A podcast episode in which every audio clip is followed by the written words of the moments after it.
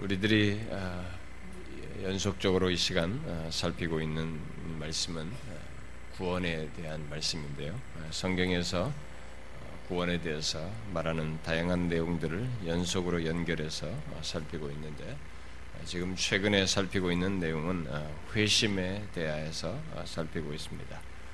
지난 시간은 회심의 내용으로 말하는 회개와 믿음 중에 회개에 대해서 어, 살피는 가운데 회개가 이렇게 전인격 어, 우리가 일반적으로 지성, 감정, 뭐 의지 이렇게 표현을 하는 뭐 성경에 신약 성경에 보면은 생각 한다는 표현도 있고 어, 우리가 감정적인 그것을 표현하는 표현도 있고 또 우리가 행하는 의지를 표현하는 것도 있어서 뭐 그런 것들을 총망라한 전 인격의 아, 돌이킴 그것을 회개로 어, 말을 했습니다.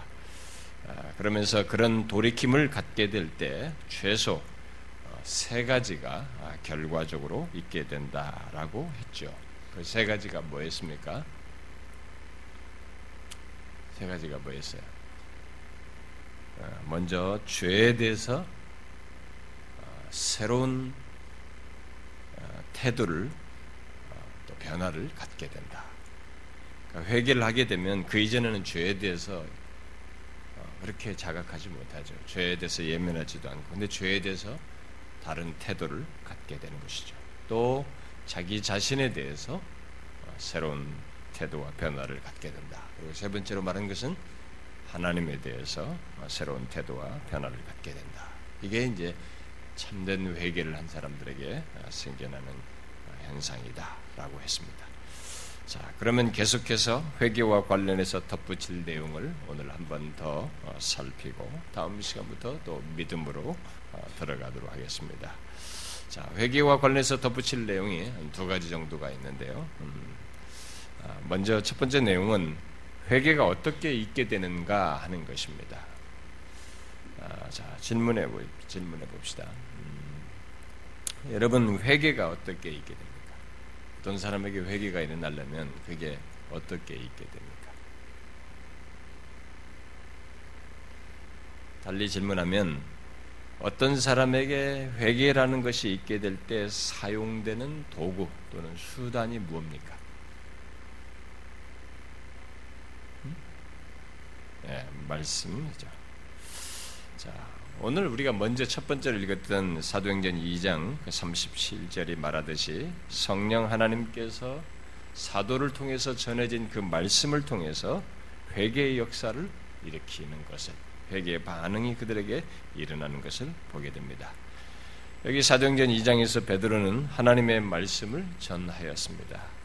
아, 그때 전한 말씀은 하나님께서 어, 나사렛 예수가 바로 하나님께서 보내신 메시아 곧 그리스도라고 하면서 어, 바로 그가 너희들에 의해서 십자가에 매달려 죽으셨지만 예언대로 하나님께서 다시 살리셨다고 하면서 본문 바로 앞구절에 우리가 읽은 바로 앞구절에 그 내용에서 앞에서 길게 전한 말씀을 적용해서 어, 얘기를 했어요.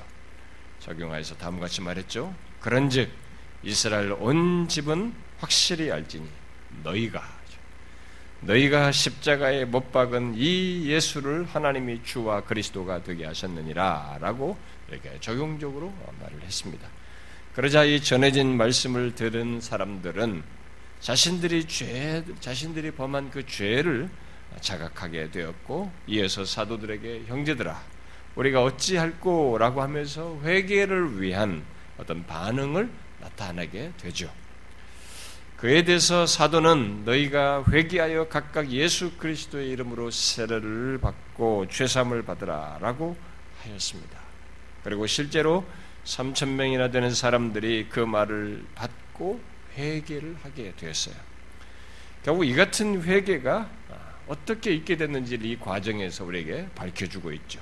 바로 말씀을 통해서입니다. 물론 성령 하나님께서 말씀을 통해서 역사하심으로써 온전한 회개로 전인격적인 회개로 나아간 일이 있게 된 것이죠. 우리들이 지금 살피는 구원에 대한 내용들은 이미 앞에서 말해온 대로 모두 그리스도께서 십자가에서 이루신 구원을 성령께서 우리에게 적용하여 갖게 하고 경험하게 하는 것들입니다. 그러므로 부르심이든 거듭남이든 회심이든 그 무엇이든지 우리들이 갖게 되는 그 모든 것의 배후에는 성령 하나님이 계시며 그의 비밀스러운 역사가 있는 것이죠. 아, 그리고 그것은 우리들이 지금 살피는 회개에 있어서도 그 마찬가지입니다. 그런데 성령 하나님은 이 회개의 역사를 이게 진공 속에서 이루시지 아니하시고 자신의 말씀을 통해서 그 역사를 행하시는 것입니다. 어떤 말씀을 통해서 하겠어요? 응? 그러면 이 회개를 하게 될 때 말씀을 통해서 하실 때 어떤 말씀을 통해서 하겠습니까? 결국 핵심은 그리스도의 복음의 말씀을 통해서입니다. 물론 어떤 사람들은 회개는 율법의 말씀을 통해서 일어난다라고 주장을 합니다. 아, 그러나 그것은 부분적으로 쓸 수 있는 얘기예요. 부분적으로 말을 있는 것입니다. 율법의 말씀이 그러니까 율법은 죄를 비추잖아요. 죄를 밝히기 때문에 율법의 말씀이 우리의 죄를 자각하게 하여서 회개로 나아가도록 이끄는 일을 하는 것은 맞아요. 초기적으로 그런 것이 있긴 하지만 그것으로 온전한 회개, 전인격적인 회개로 가는 것은 아닙니다. 율법은 그 이상은 못해요. 그리스도께까지 바라보도록 그리스도의 필요를 느끼게 하고 그를 바라보도록 하는 데까지는 하지만 그 이상으로 나아가지는 못합니다. 그래서 죄의 자각을 했다고 해서 그것만으로는 회개했다고 말할 수 없다는 것이죠. 온전한 회개, 그 자신의 죄를 자각해서 자신이 죄인 것을 깨닫고 통해하는 것을 넘어서서 하나님의 자비하심과 용서하심을 깨닫고 수용하는 것은 예수 그리스도 안에서 베풀어지는 하나님의 그런 용서하심을 깨닫고 수용하는 것은 결국 그리스도의 복음의 말씀을 통해서인 것입니다. 그러니까 설사 내가 심히 죄악된 자라 할지라도 예수 그리스도 안에서 나를 용서하시는 하나님의 자비하심을 밝히는 그 은혜의 복음, 곧 예수 그리스도의 복음의 메시지를 통해서 우리는 온전한 회개로 나아간다는 것입니다. 그렇다고 죄를 깨닫는 사역은 율법의 말씀만으로 되고 또 그리스도의 복음의 말씀으로는 안 된다는 얘기는 아닙니다. 그렇게 엄격히 분리해서 말할 수 있는 것은 아닙니다.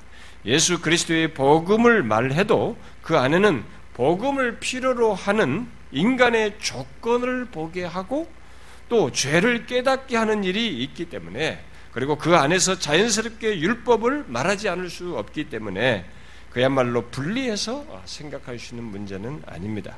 그러나 분명한 것은 우리의 죄를 밝히며 정죄하는 율법만으로는 참된 회개를 할 수가 없는 것이에요. 당신이 죄인이다, 잘못됐다, 성경이 뭐했다, 우리의 죄를 밝히는 율법만 이 가지고 그렇게 계속 이 얘기하는 것만이고 참된 회개를 말할 수가 없는 것입니다. 그래서 죄에 대해서 자꾸 자기가 죄인이라는 것만 깨닫는 것이 이게 전부는 그것만 계속 몰입하게 된다고 해서 참된 회개로 가는 것은 아닙니다. 그것은 그저 시작에 있을 수 있는 내용이에요. 오히려 참된 회개는 반드시 그리스도의 복음의 말씀이 있어야 하는 것입니다. 그러니까 성령께서 참된 회개를 이끌기 위해서 사용하시는 도구는 메인은 사도행 2장의 본문에서 말하듯이 그리스도의 복음의 말씀이어야 하는 것이죠. 베드로는 본문에서 바로 그리스도의 복음을 말하면서 여기 2장에서 그리스도의 복음을 말하면서 그 말씀을 적용하는 가운데 그 복음을 필요로 하는 인간 조건을 밝히는 말씀을 하고 있는 것이죠. 그러자 그들은 마음이 찔렸습니다. 예수 그리스도의 복음을 다 얘기하고 바로 너희들이 그 당사자들이다. 그 예수 그리스도를 죽게 했다. 그러나 하나님께서 그를 그리스도로 어? 드러내셨다. 그는 바로 그리스도이시다라는 얘기를 했습니다. 그러자 이들은 마음이 찔려서 회개로 나아갔습니다. 찔린 것 자체가 회개는 아니지만 회개로 나아가는 이 시작이 있게 된 것이죠. 이렇게 참된 회개는 하나님의 말씀이 도구로 사용되는 것입니다. 그러므로 회개의 역사를 위해서 하나님의 말씀이 전해져야 하고 그것을 듣고 또 읽어, 읽는 일이 있어야 하는 것입니다. 특히 우리의 죄를 깨닫게 하는 율법과 함께 하나님의 그리스도의 복음의 말씀을 전하고 듣는 일이 있어야 하는 것입니다. 그러나 하나님의 말씀이 도구로 사용되어 있게 되는 회개는 하나님만도 아니고 사람만도 아닌 하나님과 사람이 함께 함으로써 있게 되는 것입니다. 성경이 회개를 말할 때 주로 우리에게 회개하라라는 이런 명령어를 말한다고 해서 오직 사람의 일로만 생각해서는 안 되는 것입니다. 왜냐하면 하나님의 역사가 없이 참된 회개가 가능치 않기 때문에 그렇습니다. 그래서 성경은 회개를 그렇게 명령어로 말을 하면서도 동시에 하나님이 주시는 것으로 말하고 있는 것입니다. 오늘 우리가 읽은 사도행전 5장이 그것을 말해주고 있습니다. 베드로가 다음과 같이 말했지 않습니까? 그 이스라엘에게 회개함과 죄사함을 주시려고 그를 오른손으로 높이사 임금과 구주로 삼으셨느니라. 분명히 성경은 우리들에게 회개하라고 말하면서도 하나님께서 죄 사함을 주시듯이 회개함도 주신다라고 말하고 있습니다. 아, 예루살렘 교회 지도자들이 어, 이방인이 그 이방인인 고넬료죠. 고넬료 집안이 회심한 이 얘기를 나중에 이들이 듣고 그 전까지 자기들이 이방인에게 일어날 역사를 아직 예측을 하지 않고 있었을 때 실제로 그런 일이 일어난 사실을 듣고 사도행전 11장에서 하나님께서 이방인에게도 생명 얻는 회개를 주셨도다라고 모두가 인정하게 됩니다. 자, 하나님께서 이방인에게도 생명 얻는 회개를 주셨도다. 자, 이런 사실들은 회개가 분명 우리의 인격적인 반응 속에서 있는 것이기는 하지만 동시에 하나님의 일로서 하나님께서 주권적으로 환경을 조성하시고 우리로 하여금 회개할 수 있는 회개할 수 있도록 하신 어떤 능력을 갖게 하심으로써 있게 한다는 것을 말해주고 있는 것입니다. 그래서 데마리스트라는 사람은 회개는 하나님이 가능케 하신 인간의 반응이다. 하나님께서 가능케 하신 인간의 반응이지 우리의 자발적으로 우리 스스로만에 의해서 있게 되는 반응은 아니라는 것입니다. 그리고 로이존스 목사도 회개를 사람들 편에서 행동을 취하도록 이끄는 하나님의 선물이다라고 말을 한 것입니다. 결국 하나님은 타락하여 죄에서 하나님께로 돌이킬 영적인 의지와 능력이 없는 죄인에게 회개의 영을 선물로 주셔서 온전한 회개로 나아가도록 역사하신다는 것입니다.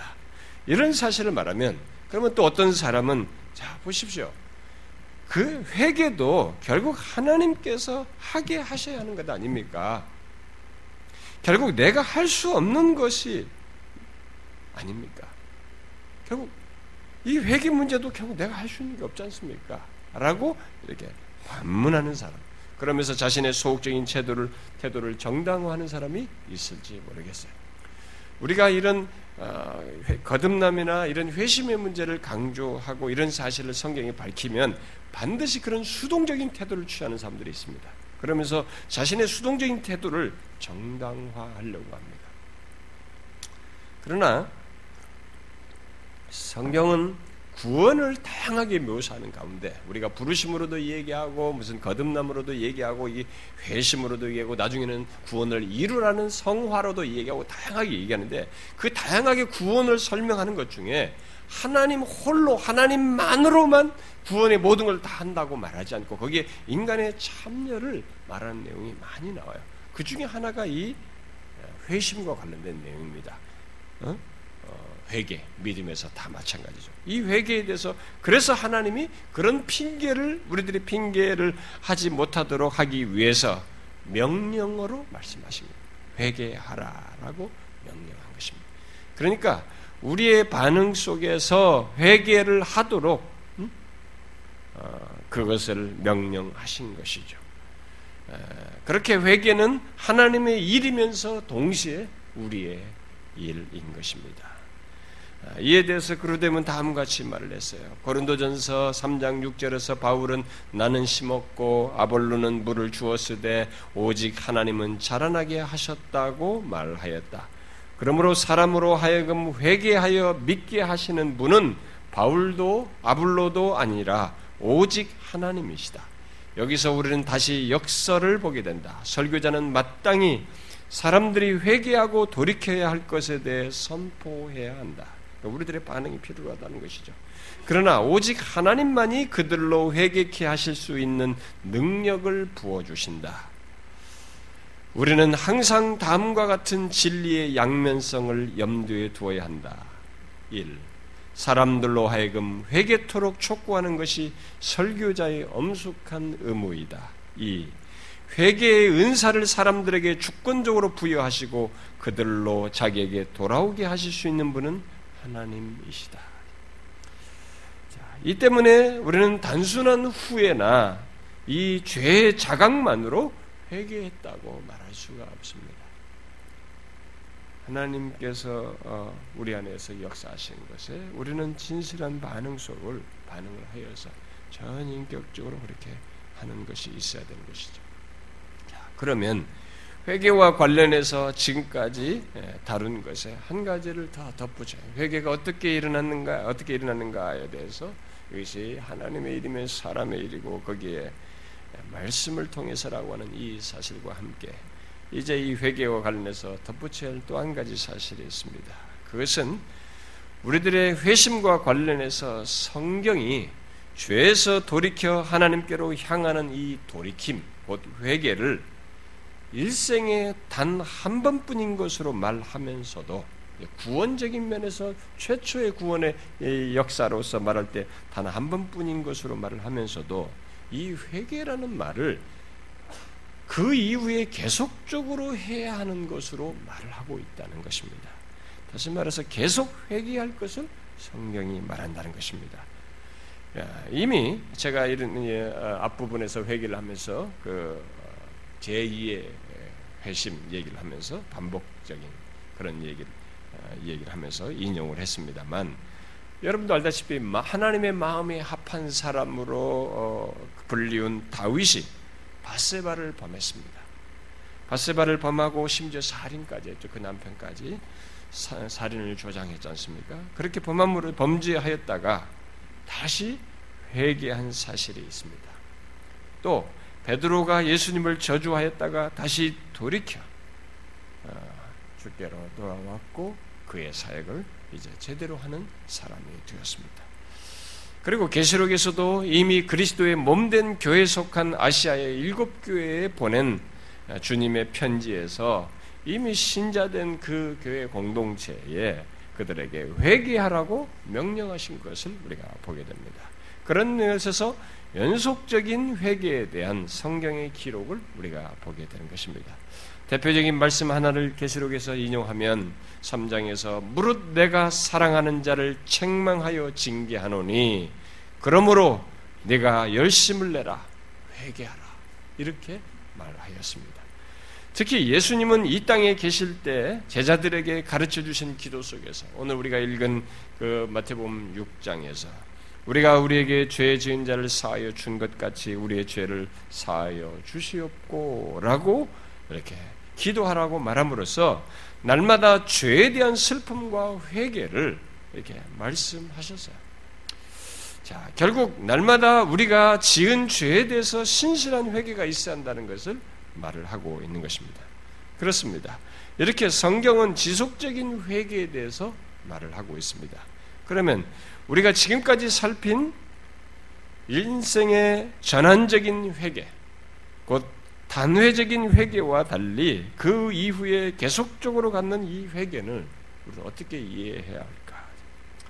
이것은 사실 어, 첫 번째 그 첫째 그 어, 예수를 처음에 믿는 과정에서 갖게 되는 이 회개 이후의 삶, 그 성화와 어, 성화의 과정 속에서 계속적으로 갖는 것이죠. 이런 지속적인 회개는 아, 그러나 이 같은 회개가 단회적인 회개와 함께 시작되는 것이어서 보통 회개를 말할 때 여기에 덧붙여서 설명하는 것이 좋다고 여겨져서 이것을 덧붙여서 얘기하는 것입니다. 자, 곧 회개로 인해서 생기는 변화로서 어, 어, 이렇게 말한 그 내용 중에 우리가 앞에서 세 가지를 얘기했죠. 지난 주에. 그 중에 첫 번째 죄에 대한 새로운 태도, 두 번째가 자신에 대한 태도예요. 이 자신에 대한 변화된 태도 속에서 이 지속적인 회개가 연관되는 것입니다. 거기서부터 지속적으로 나타나기 때문에 그래서 이것을 여기에 연결시켜서 어, 말을 하는 것이 좋다고 여기져서 덧붙이는 것입니다. 자, 여러분들 우리가 일생의 전환적인 그 회개를 하고 났을 때, 할 때, 우리는 그, 옛 자아, 자아의 삶의 어떤 방식을 제거하고 죽이는 일을 시작하게 됩니다. 이게 자기 자신에 대한 새로운 태도를 갖게 되는 것이죠. 아, 그때 우리는 이 옛 자아의 삶의 방식을 이제 제거하고 이게 완전히 제거되지만 이제부터 스타트하게 거예요. 그것을 죽이는 일을 시작하게 되는 것입니다. 이것을 칼빈을 위시해서 믿음의 선배들은 죄 죽임이라는 이 말로 썼습니다. 영어로 많이 신학 쪽에서는 여러분들이 아, 기독교 강의 같은 거 읽으면 거기에 잘 나오는 말이에요. 죄 죽임이다. 모티피케이션이라는 말인데요. 이런 죄 죽임이란 말을 여기에 연관지어서 썼던 것입니다. 자, 이런 차원에서 예수 믿는 자는 전환적인 회개 이후에 지속적인 회개를 하게 되는 것입니다. 예를 들어서 다윗처럼 심각한 회개, 곧 자신의 인생 속에서 한두 번 있을까 말까 중대한 회개로부터 시작을 해서 바스바를 범했을 때요. 그런 회개로부터 시작해서 예수님께서 가르쳐 주신 기도에서 시사하듯이 날마다 자신이 지은 죄에 대해서 회개하는 것까지 포함한 지속적인 회개를 하게 되는 것입니다. 그러나 성경이 지속적인 회개를 말한다고 해서 우리가 오해를 하면 안 됩니다. 이런 지속적인 회개를 모든 그리스도인이 또 모든 교회가 반드시 가져야 하는 필수적인 구원의 과정으로서 말하는 것은 아닙니다. 그것을 오해하면 안 됩니다. 필수적인 과정으로 성경이 하나의 구원의 과정처럼 이걸 얘기하는 것이 아니에요. 지속적인 회개는 구원에 있어서 결코 필수적인 과정이 아니고 그런 회개를 통해서 죄 지을 수 있는 길을 하나님께서 또한 열어놓으신 것도 아닙니다. 성경이 말하는 이런 다음 전환적인 회개 이후에 또 있게 될 어떤 그런 회개를 굳이 뭐 지속적인 회개다, 어떤 사람은 반복적인 회개다, 연속적인 회개다 이런 표현을 쓰는데 어쨌든 이런 지속적인 회개는 회개한 신자들이 아직 완전한 상태에 있지 않고 예수를 믿게 되고 처음 회심했다고 해서 이 사람이 바로 완전한 상태로 들어가는 것이 아니란 말이에요. 완전한 상태에 있지 않고 여전한 우리의 연약성을 인하여서 또 원치 않는 상황에 빠지기 때문에 또 옛 습관이 우리에게 남아있기 때문에 말하는 것입니다. 지속적인 회개는 우리들이 의식적으로 또 습관적으로 죄를 지을 수 있고 또 그렇게 해도 된다는 것을 용인하는 것이 아닙니다. 당신은 이제 아, 지속적인 회개를 통해서 죄를 마음껏 지으면서 그냥 회개만 하면 돼. 이것을 성경이 용인하는 것이 아니에요. 아닙니다. 지속적인 회개는 결정적인 회개로 생긴 우리 자신에 대한 새로운 태도를 견지하면서 옛 사람을 벗어버리고 자기를 부인하는 가운데서 하는 것입니다. 그래서 칼빈은 이 지속적인 회개와 관련해서 이렇게 말을 했습니다. 하나님께서는 지속적으로 때로는 서서히 택자들 속에 택자들 택한 자들 속에서 육의 부패를 씻어내시고 죄를 깨끗하게 하시며 그들을 거룩한 성전으로 자기에게 성별되게 하신다.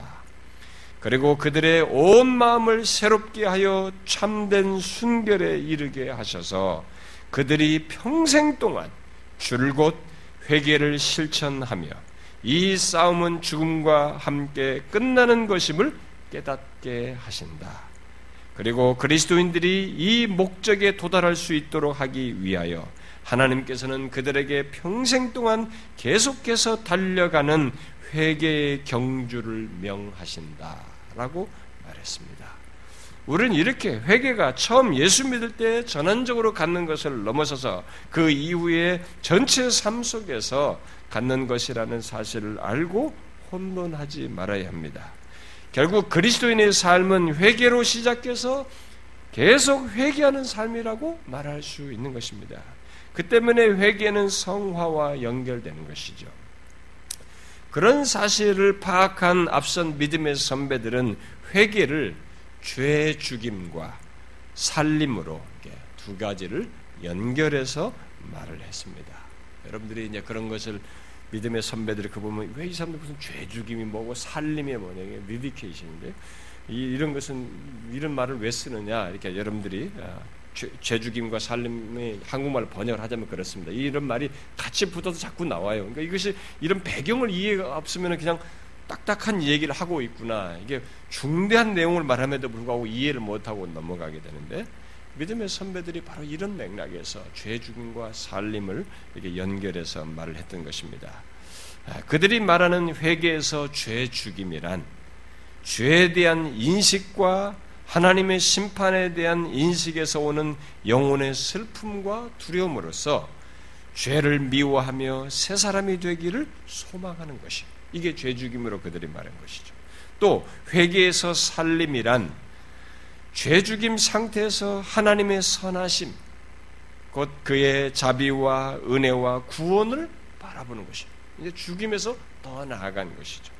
이렇게 회개는 처음 회개할 때 옛 자아의 삶의 방식을 제거하고 죽이는 과정을 시작하여서 일생에 이어서 나아가게 일생토록 일평생 이어가는 것입니다. 그래서 하이델베르크 교리문답은 이런 사실을 그대로 반영하여서 회개를 옛 자아의 죽음과 새로운 자아의 새 생명으로의 다시 태어남으로 묘사하여 그러니까 이게 벌써 죄 죽임과 살림으로 묘사한 거죠. 우리 인, 생이 끝날 때까지 끝날 수 없는 행위로 회개를 말을 했던 것입니다. 그것을 인용하면 다음과 같습니다. 하이델베르크 요리문답 88문에서부터 90문에 이어서 다음같이 문답이 나옵니다. 88문 사람의 참 회심 또는 회개에는 몇 가지가 있는가라고 질문하고 그 대답으로 두 가지인데 하나는 옛사람이 죽는 것이고 또 하나는 새 사람으로 거듭나는 것이다. 그러니까 회개는 이 두 가지를 가지고 있는 것이다. 하나는 옛사람이 죽는 것이고 또 하나는 새 사람으로 나오는 것이 살아나는 것이죠. 그리고 이어서 89문에 옛사람이 죽는다는 것이 무엇인가? 답으로 우리의 죄를 마음 깊이 슬퍼하며 그것을 더욱더 미워하고 피하는 것이다. 이게 죄 죽입니다. 자, 그리고 90문에 새 사람으로 거듭나는 것은 무엇인가? 살림은 무엇인가? 그의 답으로 그리스도를 통하여 하나님을 완전히 기뻐하고 모든 선한 일에 있어서 하나님의 뜻에 따라 살기를 힘써 원하는 것이다. 더 한 걸음 나아가는 거죠. 이제 죄를 습하고 피하는 것을 넘어서 이제 하나님의 뜻을 따라 살기를 더 원하는 것이죠. 이것은 모두 처음 회개한 자에게 있는 회개, 일평생의 회개를 말하는 것입니다. 그러니까 처음 회개한 자는 그 회개에 이어서 평생에 걸쳐서 이러한 회개를 지속해 나간다는 것입니다. 왜 이런 지속적인 회개를 한다는 겁니까? 제가 앞에서 말했지 않습니까? 처음 회개했다고 해서 우리가 이 땅에서 곧바로 완전해지는 것이 아닙니다. 예수 이 사람이 회심했다고 해서 이 사람이 옛날에 가졌던 옛 자아나 옛 습관이 단숨에 무슨 칼로 베듯이 사라지는 것이 아닙니다. 우리는 인격체예요. 형성된 존재이고 이 자아는 인간의 존재는 하나님 담으로 심오해요. 하나님의 형상하신 우리들에게 있어서 이거 헤아리기 어려울 정도로 심오합니다. 그래서 지금까지 인류 역사가 수천 년의 역사가 지나오면서 이 마음, 인간을 생각하면서 인간의 마음을 끼고 나온 종교들이 수도 없이 있는 것입니다. 불교, 힌두교도 사실상은 다 이 마음과 관련되어 있습니다. 지금 모든 정신 분석학이나 무슨 뭐 심리학이나 이거 다 인간의 마음과 이 얘기를 하고 있습니다. 아, 그것을 요즘은 뇌 과학으로 풀으려고 하지만 어쨌든 이 연관 속에 인간 존재 안에 이런 영적인 실체를 이해하는 것은 정말로 어려워요. 어떤 것으로 도식적으로 단칼에 뭘 어떻게 말할 수 있는 것이 아닙니다. 그래서 예수를 믿기 시작했다고 해서 옛날에 있는 옛 자아와 습관이 다 사라진다. 그렇게 말할 수가 없어요. 그래서 이 평생의 회개, 전환적인 회개 이후에 지속적 회개를 말하는 것입니다. 그래서 비록 우리들이 처음 회개하고 나서 처음 회개하고 나면 그런 일이 생기잖아요. 양심의 평안을 얻고 하나님의 용서를 발견하여서 기쁨을 맛보게 되는 일이 있지만 우리들의 옛 죄들이 우리들의 기억 속에서 완전히 사라지는 것이 아닙니다. 여러분 회심했다고 해서 여러분들 과거에 지은 죄가 딱 사라집니까? 사라지지 않습니다. 어떤 사람들은 상처 치유 프로그램 같은 데를 해가지고 과거를 잊어버려라 잊어버렸는데 잊어버리지 않습니다. 여러분 인간 존재에게 있어서 하나님이 우리의 죄를 기억지 않냐고 용서치 용서하신 건 있을지 몰라도 인간 존재가 그렇게 옛 자아를 단칼에 없애버리지 못해요. 그게 남아 있는 것입니다. 기억으로 남아 있어서 우리를 괴롭히는 것입니다. 기억 속에서 완전히 사라지는 것도 아니고 그 무엇보다도 옛 습관을 단번에 제거해 버리는 것도 아닙니다. 물론 하나님의 자비와 긍휼 또 한없는 은혜와 사랑에 대한 믿음이 이렇게 확신해질수록 확실해질수록 죄에 대한 혐오감이 커지고 죄에 범하는 자신을 혐오하면서 책망하게 되는 일이 있게 되죠. 그래서 이렇게 경건한 신자들이 여러분들이 전기를 보면 데비 브레드나 뭐 조나단 에드워드나 뭐 로버트 맥체인이나 뭐 이런 사람들은 옛날 전기를 보게 되면 우리가 볼 때 너무 숭고한 신자들인데 이 사람들이 조그마한 죄를 가지고 굉장히 고통스러워합니다. 그런 거 아죠. 여러분도 그런 걸 경험할 거예요. 진실한 신자일수록 자신이 자신에게 베푸신 하나님의 자비와 긍휼이 크고 또 하나님 앞에서 진실하게 서고자 하는 그 열망이 크다 보니까 죄에 대한 혐오감도 상대적으로 크게 되고 죄에 대한 자각도 더 예민해지는 것입니다. 그래서 그런 죄 짓는 자기 자신을 막 책망하고 혐오하는 일이 그들이 하게 되는 그게 신자가 되어서 건강한 상태에 있는 조건에서 그런 모습을 보이는 것입니다. 그것은 하나님의 은혜와 사랑에 대한 이해와 믿음이 분명해질수록 자기 눈에 비친 죄악된 모습, 모습이 한없이 가증스러워 보이고 또 지난날의 죄악들도 더욱 추하고 흉한 모습으로 보이기 때문에 그런 태도를 취하게 되죠. 그래서 참된 회개자는 자신의 죄악들에 대해 슬퍼하고 두려워하는 것을 넘어 그런 회개를 실천해야 할 이유를 항상 새롭게 발견해요. 단순히 죄 때문이 아니고 하나님에 대한 이해가 더 깊어지고 은혜에 깊어지면서 이런 현상이 생겨나는 것입니다. 바로 자신의 마음 속에서 일어나는 불신앙이나 세속적인 생각이나 또 위선적인 태도와 형식주의 또 수시로 일어나는 헛된 생각과 비정상적인 충동 그리고 온갖 종류의 죄, 유혹 등을 계속 발견하게 돼요. 그래서 이런 지속적인 회개를 해야 할 이유를 그렇게 새롭게 발견하게 되는 것이죠. 그렇게 육신의 장막을 벗기까지. 그래서 그런 모든 것으로부터 다 자유하게 되는 이 육신의 장막을 벗기까지. 결국 이 세상을 떠나기까지. 남아있는 옛 습관과 완전히 사라지지 않는 죄의 유혹으로 인해서 우리는 탄식하며 계속적인 회개를 하게 되는 것입니다. 그래야 참된 회개자는 죄를 완전히 떨쳐버릴 때까지 아니 완전히 죄로부터 자유로워질 때까지 회개를 멈추지 않습니다. 우로되면 그 같은 사실에 대해서 다음 같은 음, 다음 같이 묻고 어, 답을 했습니다. 언제 우리가 옛 성품으로부터 솟아오르는 충동들과 격정들로부터 온전히 자유롭 자유스럽게 된, 되는가?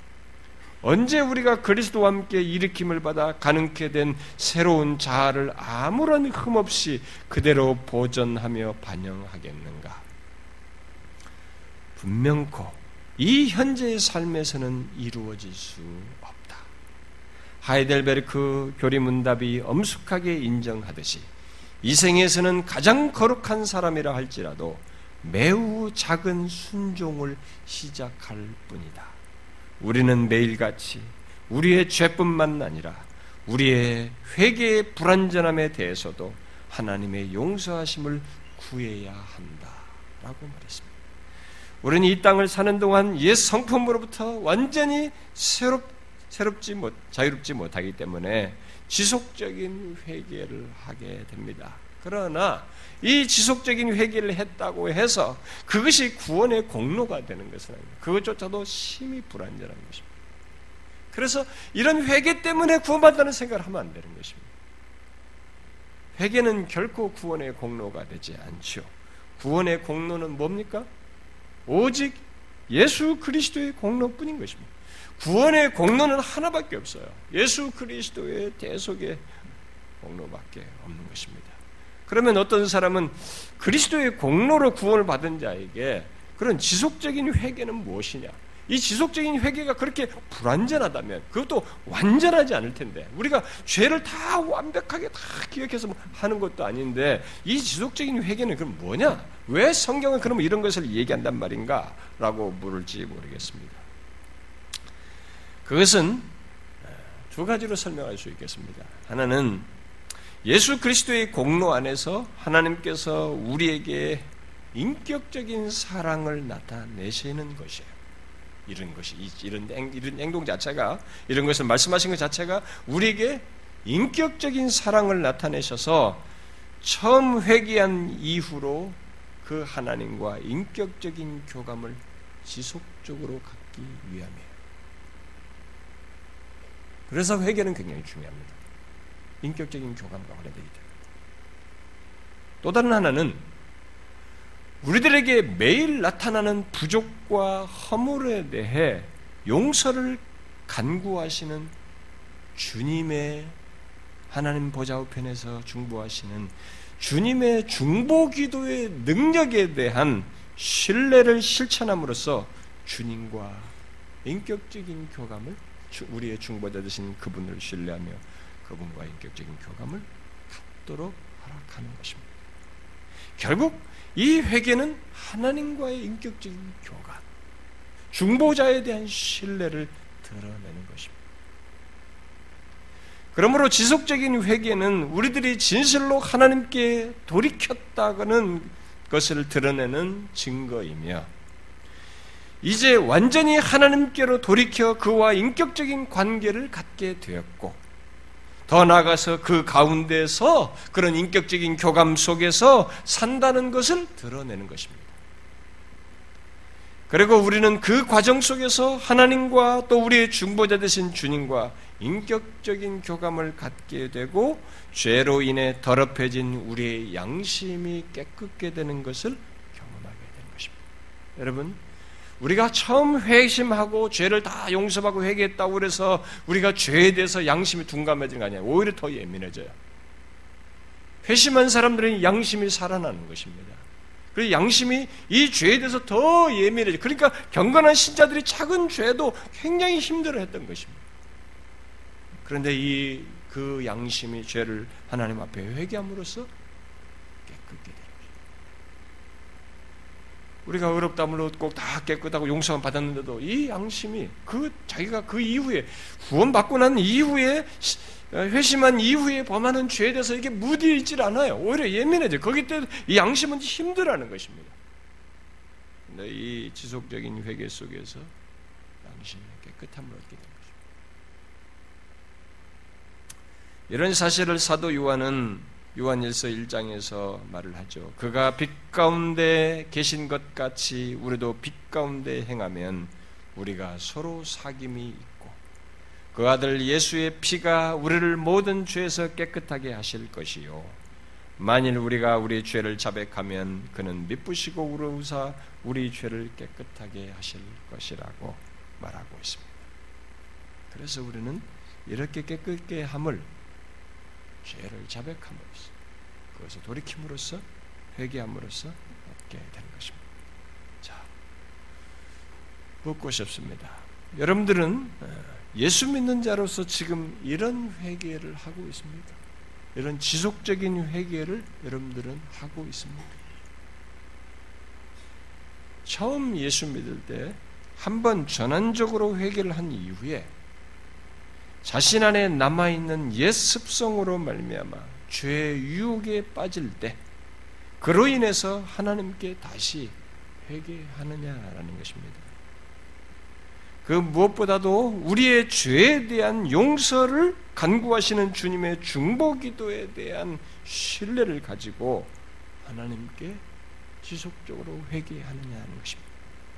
그리하여 여전히 자신의 자비와 극률로 신실하게 우리를 대하시는 그 하나님 또 우리를 위해서 중보하시는 그 주님을 여러분들이 이런 회개 속에서 경험하고 있습니까?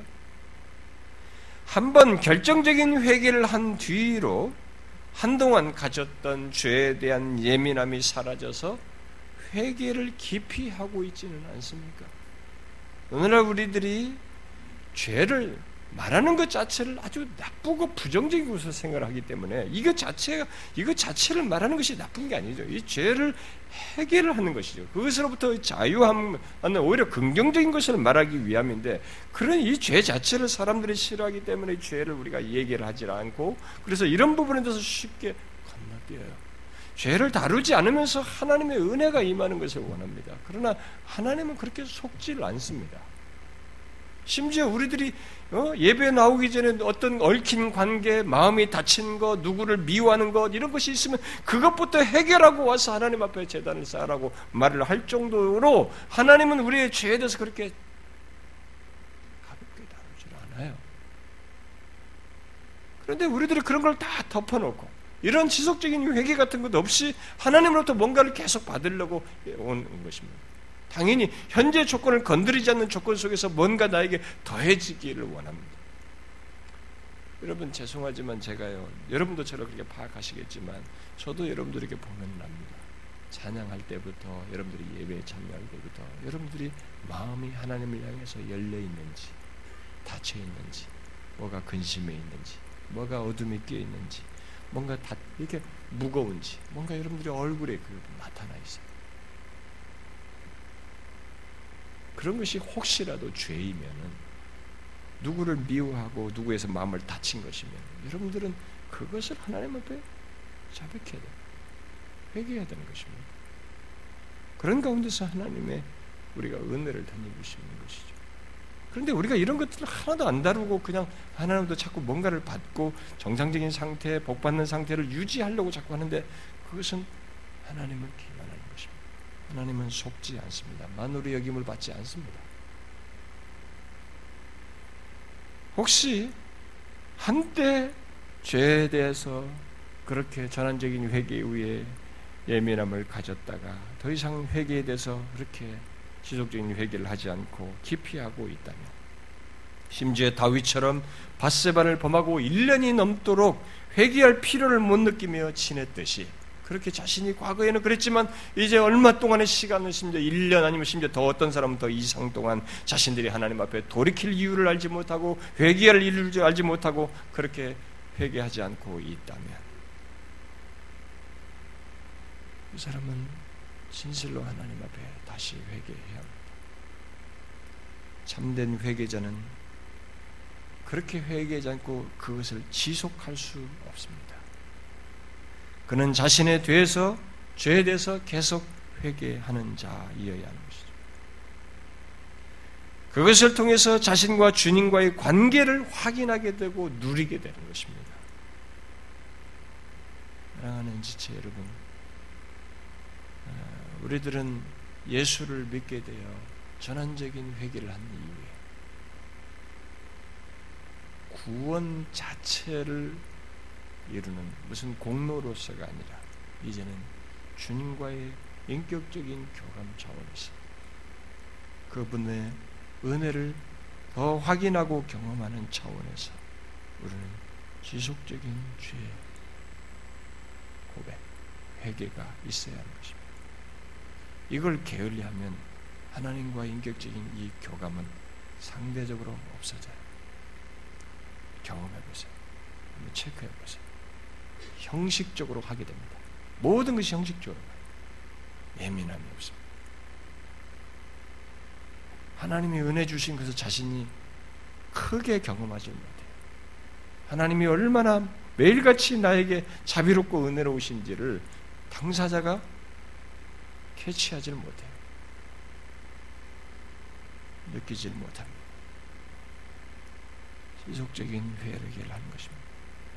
우리가 주님과 진 기도처럼 우리가 우리의 죄를 짓고 다른 사람의 죄를 사하고 또 우리도 그렇게 용서해달라고 구하듯이 매일같이 우리의 부족과 허물을 하나님께 구하면서 용서를 구하는 이런 것을 하는 가운데 주님이 여전히 나를 받아주시고 그 중보기도의 능력으로 내가 하나님 앞에 서고 있다는 것을 계속 확인하셔야 하는 것입니다.